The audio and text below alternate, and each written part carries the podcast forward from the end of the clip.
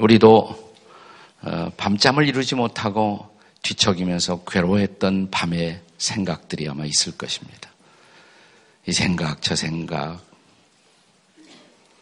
그 생각이 별로 나에게 도움이 되지 못해요. 똑같은 어, 절망스러운 하루의 아침이 다가옵니다. 어떤 사람은 그 치열한 밤의 고뇌 속에서 중요한 결단을 합니다. 그리고 맞이하는 새벽은 전혀 다른 새벽이었습니다. 아마 우리 중에 그런 새 아침을 기다리고 있는 분들이 여기도 있으리라고 생각을 합니다.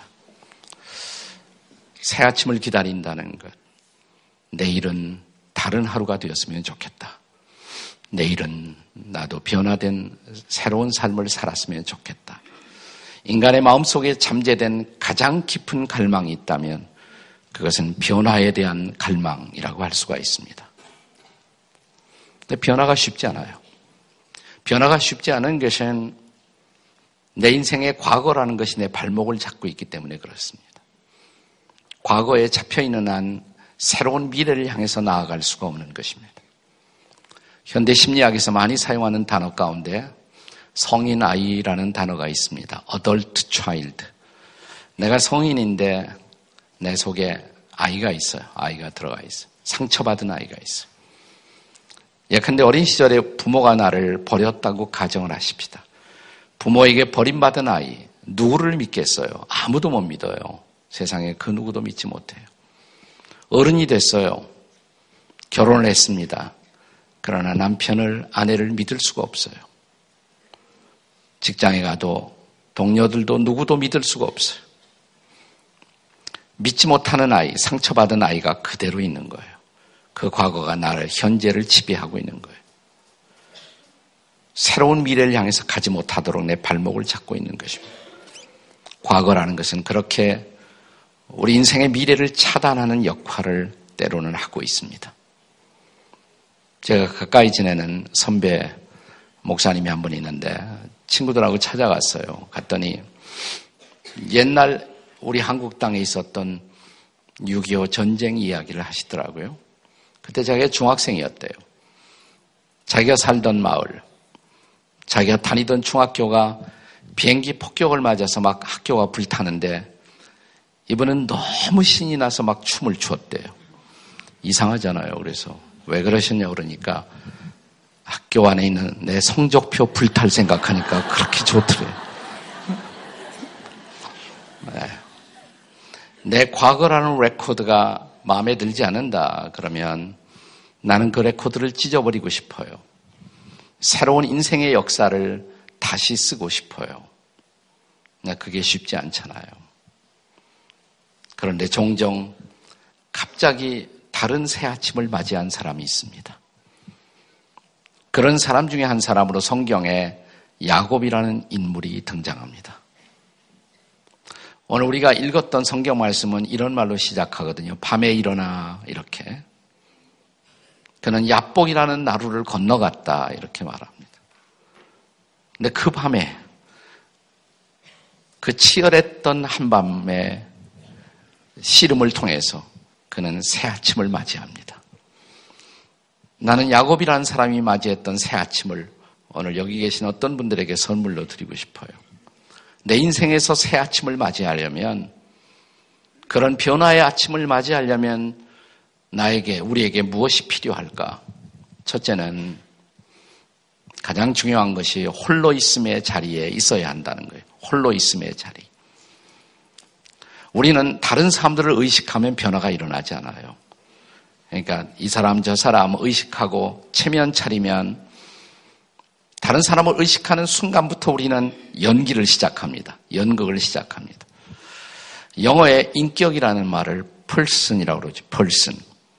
근데 펄슨이라는 단어는 본래 라틴어에 A자 하나 더 붙여갖고 페르소나라는 단어에서부터 나온 말인데요. 페르소나가 가면이에요, 가면. 인격이라는 단어가 가면이라는 단어에서 나왔다는 것은 아주 흥미있는 사실이죠. 우리는 사람들의 인격을 말하지만 우리가 만나는 대상에 따라서 그 사람의 비위를 맞추고 그 사람을 기분 좋게 하기 위해서 그때그때마다 우리는 가면을 쓰고 연기 비슷한 것을 하면서 인생을 살고 있다는 것입니다. 피곤한 연기, 그리고 피곤한 연극, 그리고 나라는 존재는 결코 변화되지 않습니다. 근데 정말 변화되려면 하나님 앞에 홀로 있어야 한다는 거예요. 실존주의 철학자 가운데 조렌 킬케카르라는 분이 있는데 이분은 이 변화의 자리가 하나님 앞에 서 있는 단독자의 자리. 홀로 있을 때만 인간은 변화될 수가 있다. 아무도 의식하지 말고. 그러니까 여기 많이 있지만 다른 사람 의식하지 말고 나 혼자에게 집중해 보라는 거예요. 나 혼자에게. 나라는 인간이 누굴까? 나는 지금 어떻게 살고 있는가? 여러분, 정말 안녕하십니까? 여러분 자신을 만나본 지가 얼마나 되셨습니까? 진짜 나. 심리학자들은 true self, 진짜 나와 가짜 나, false self라는 두 개의 나를 구별합니다. 피곤한 연극하고 있는 나 말고 진짜 나.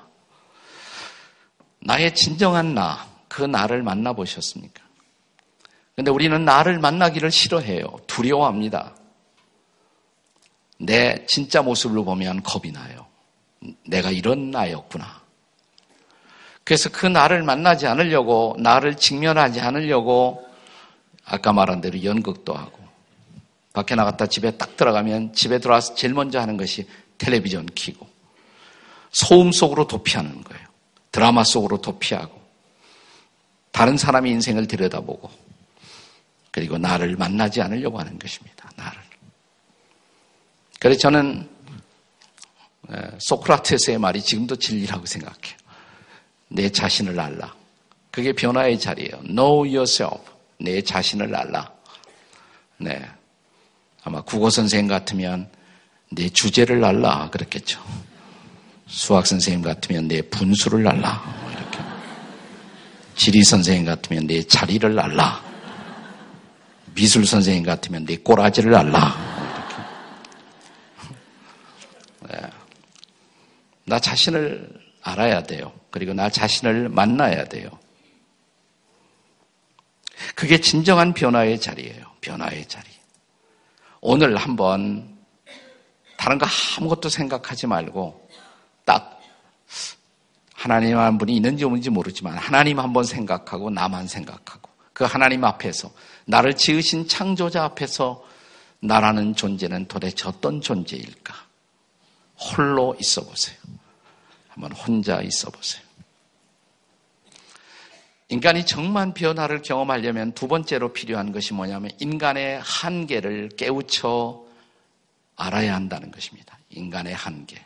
나라는 존재가 한계를 가진 존재라는 것을 깨우쳐 알아야 합니다. 여기 야곱이라는 인물, 제가 오늘 성경에 나타난 인물에 지금까지 살아왔던 인생의 모토가 있었다면 마치 야곱이라는 인물이 나폴레옹 비슷한 인생을 살았던 것 같아요. 내 사전에는 불가능이 없다. Nothing is impossible. 불가능은 없다. 그런 인생을 살아왔어요. 진짜 야곱이라는 사람이요. 쌍둥이로 태어나는데 둘째예요. 첫째가 아니고 둘째. 그게 너무 억울했어요. 첫째가 못된 게. 근데 첫째에게만 옛날 이스라엘에는 장작 권한, 특별한 권한이 재산 상속권도 더 많이 동생보다 배나 더 많은 재산을 상속받고 장자가 못된 게 너무 억울했어요. 그래서 형님이 사냥 갔다 와서 배고픈 순간 그 절묘한 순간을 틈타서 팥죽 한 것을 가지고 꼬셔갖고 장자권 나한테 팔면 내가 이 팥죽 주겠다고. 장자권을 뺐었어요. 성공한 거죠. 장자의 권한을 뺐었어요. 자기가 너무너무 사랑한 여자가 있었습니다. 레이철이라는 여인이 있었어요. 너무너무 사랑했어요. 레이철. 우리 한국말로는 라헬이라는 여인이었는데 아침에 첫날 밤을 지내고 딱 눈 뜨고 옆에 보니까 자기 옆에 누워있는 여자가 라헬이 아니에요. 레이철이 아니에요. 레아라는 여인이었어요. 이게 웬 장난의 운명이 운명의 장난입니까? 그러나 야곱은 포기하지 않습니다. 레이첼을 자기 아내로 삼기 위해서 7년 동안 애를 써서 드디어 성공합니다. 한다면 한다. 불가능은 없다. 이런 인생을 살아왔어요. 그런데 오늘 보니까 그날 밤 나루토 야뽕이라는 나루토를 지내던 밤에 처음으로 아, 불가능은 있구나 이것을 깨닫는 순간이 찾아옵니다. 캄캄한 밤이었는데 아무것도 보이지 않는 누군가가 자기 옆구리를 치고 들어옵니다. 어, 여기에 나루토의 조폭이 깡패가 있었구나. 아마 처음에 이렇게 생각했을 거예요. 그래 자기 생명을 지키기 위해서 이를 악물고 엎치락 뒤치락 싸웁니다.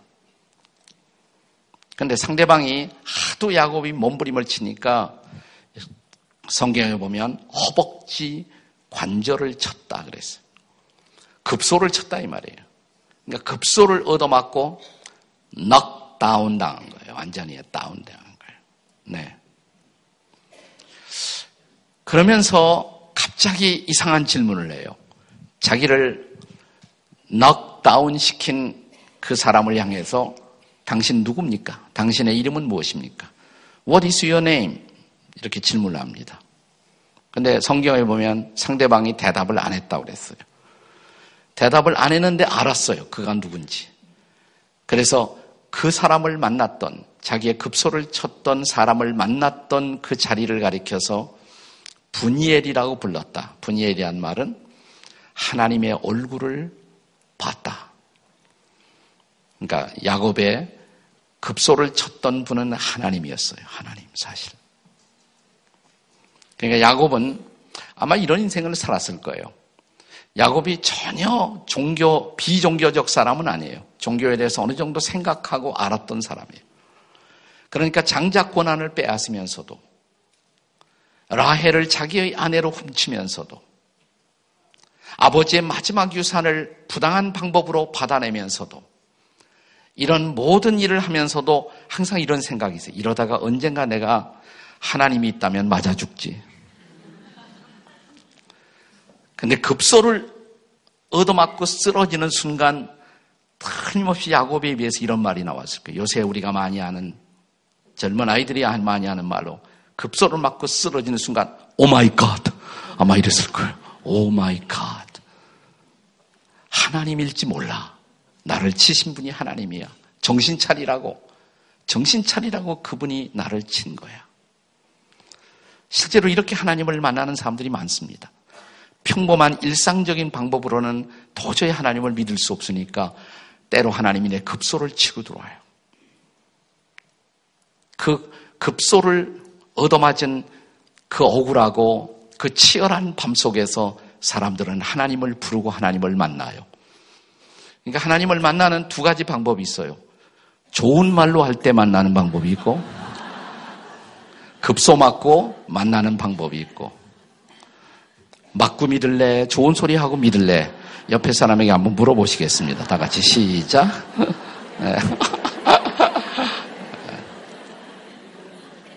제가 설교를 하는 이유는 딱 하나입니다.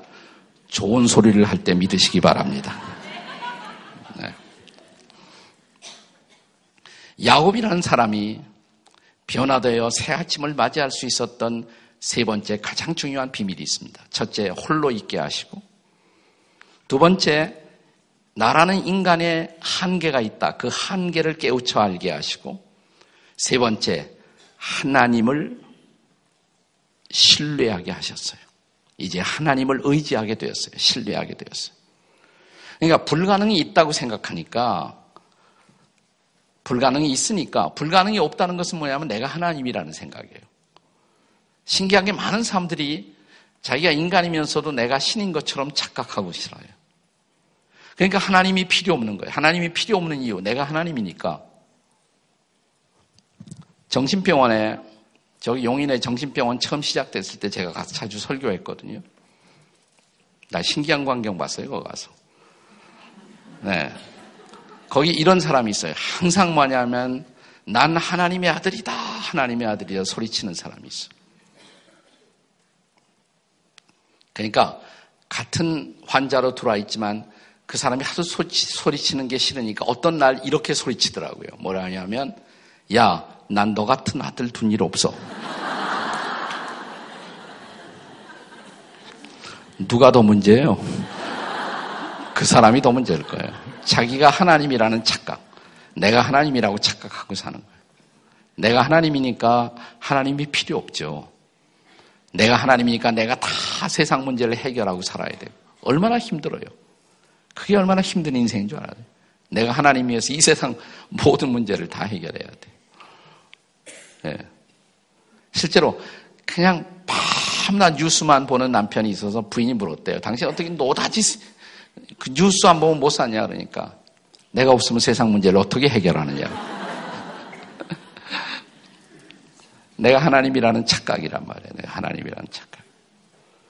그런데 급소를 맞고 쓰러지는 순간 깨달았어요. 이제 장애인이 되는 거란 말이에요. 장애인. 급소를 맞았으니까. 그때 이 사람이 한 일이 뭐냐? 야곱이라는 사람이 한 일이 뭐냐면 여기 성경 26절에 보시면 당신이 나를 축복하지 아니하면 당신을 놓아드릴 수 없습니다. 당신이 나를 축복하지 않으면 당신을 놓을 수가 없어요. 근데 거기서 말하는 축복은 무슨 뭐 그때 뭐 지금 급소를 맞아 죽어가는 상황에서 무슨 뭐 큰 아파트 생기고 뭐 자식 잘 되고 뭐 좋은 자동차 뭐 얻고 뭐 그런 축복 생각했겠어요. 나는 여기서 야곱이 구했던 축복을 인간의 실존적인 축복이라고 생각해요. 이런 거예요. 뭐냐면 나 이제는 당신이 도와주지 않으면 못 살아요. 이제는 나 혼자 지금까지 인생을 다 살아왔다고 생각했는데 나는 불가능이 없다고 생각했는데 이제 당신의 도움이 없이는 저는 못 살아요. 하나님, 나 이제 당신이 없이는 못 살아요. 하나님 없이는 못 살아요. 나 좀 살려주세요. 오늘 스크린에 나온 어떤 자매의 간증과 똑같은 거예요. 나 좀 살려주세요. 나 당신 없이는 못 살아요. 근데 참 재밌는 것은 뭐냐면 그때 그렇게 말하자 27절에 보시면 그 사람이 씨름을 했던 상대방이 그에게 야곱에게 또 이렇게 물어봅니다. 잘못 읽으면 이게 무슨 통성명 게임 같아요. 내 이름이 뭐냐 또 물어봐요 상대방이. 내 이름은 뭐지? What is your name? 아니, 야곱을 찾아오신 그분이 하나님이었다면 하나님이 이 사람 이름 모르겠어요. 근데 왜 이름을 불렀을까요? 자, 물었더니 뭐라고 대답했습니까? 당연히 네, 제 이름은 야곱입니다. 그랬어요. 근데 야곱이란 뜻이 재미있어요. 야곱이란 뜻이 강탈자, 쥐는 자 이런 뜻이에요. 강탈하는 사람, 쥐는 사람, 손에 쥐는 사람. 여러분, 우리는 모두 우리 부모에게서 태어날 때, 엄마에게서 태어날 때부터 손을 불끈 쥐고 태어납니다. 그때부터 인간은 쥐기 위해서, 손에 넣기 위해서 인생을 살아요. 손에 쥐기 위해서. 세상을 떠날 때 비로소 우리는 이 손을 펴옵니다. 쫙 펴옵니다. 아무것도 못 가져가요. 아무것도 못 가져. 그러면서도 끊임없이 쥐려고 성공을 쟁취하고 명예를 쟁취하고 지식을 쟁취하고 다른 사람을 밟고 더 많은 것을 내 손에 넣기 위해서 야곱 같은 인생을 사는 거예요. 근데 하나님이 야곱 이름을 몰라서 물은 것이 아니라 내 이름 뭐냐? 그러니까 제 이름이 야곱입니다. 라고 말하는 순간 그래 나는 내 이름처럼 살았어. 쥐려고 성취하려고 빼앗으려고 내 손에 넣으려고 몸부림치는 인생을 살아왔어요. 몸부림치며 살아왔어요. 근데 그것이 얼마나 헛되고 헛된 것인가를 깨달은 것이에요. 네. 그런데 상대방이 놀랍게도 그 다음에 이렇게 말해요. 그래, 네 이름이 야곱이었지. 근데 내가 새 이름을 줄게. 내가 너에게 새로운 이름을 줄게. 너의 새로운 이름은 이스라엘이야. 이스라엘. 야곱은 뺏는 자, 강탈자. 근데 이스라엘이라는 말은 엘은 언제나 하나님이에요. 이스라는 말은 그 단어의 뿌리에서 통치한다. 하나님이 다스린다. 통치한다. 이제는 내가 다스려 줄게. 내가 다스려 줄게. 그냥 내가 내 인생 혼자서 꾸려가느라고 몸부림치고 그렇게 했을 필요 없어. 내가 너를 다스려 줄게. 인도해 줄게. 내 이름은 이제 이스라엘 이야. 이스라엘이야. 아, 놀라운 순간이에요. 그 순간, 비로소 그는 그래요. 나 이제 하나님 의지하고 살 거예요. 나는 종종 야곱이 그날 그 떠나던 야뽕 나루토를 생각해 봅니다. 긴 어두운 싸움, 하나님과 더불어 싸우던 그 밤이 지나갔을 때 새벽이 밝아왔어요.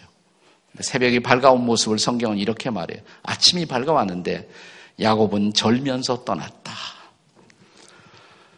상처는 남았어요.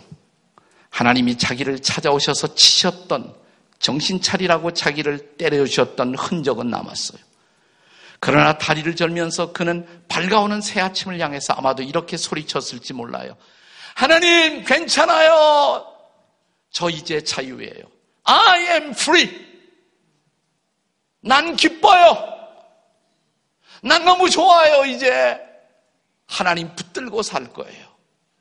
하나님 붙들고 살 거예요.